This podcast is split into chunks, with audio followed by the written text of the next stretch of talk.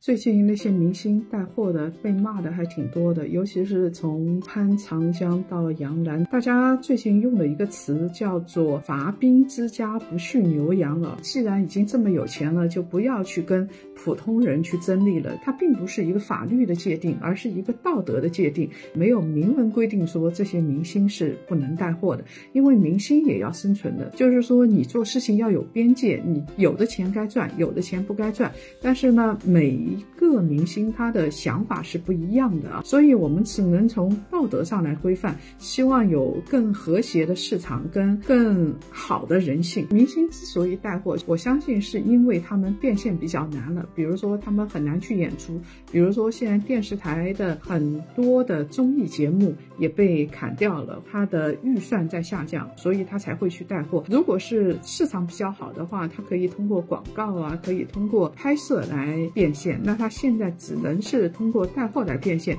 说明现在内卷化也是比较严重的。最后我想说的是，每个人都会有自己擅长的这一块。那大家如果是在日子比较难过的时候，做好自己擅长的这一块，尽可能的少去跟普通的人去抢一些中低端的市场。恐怕大家的观感会好一点。如果观感好了，相应来说，它存活的时间也会长一点。这个只是一个建议。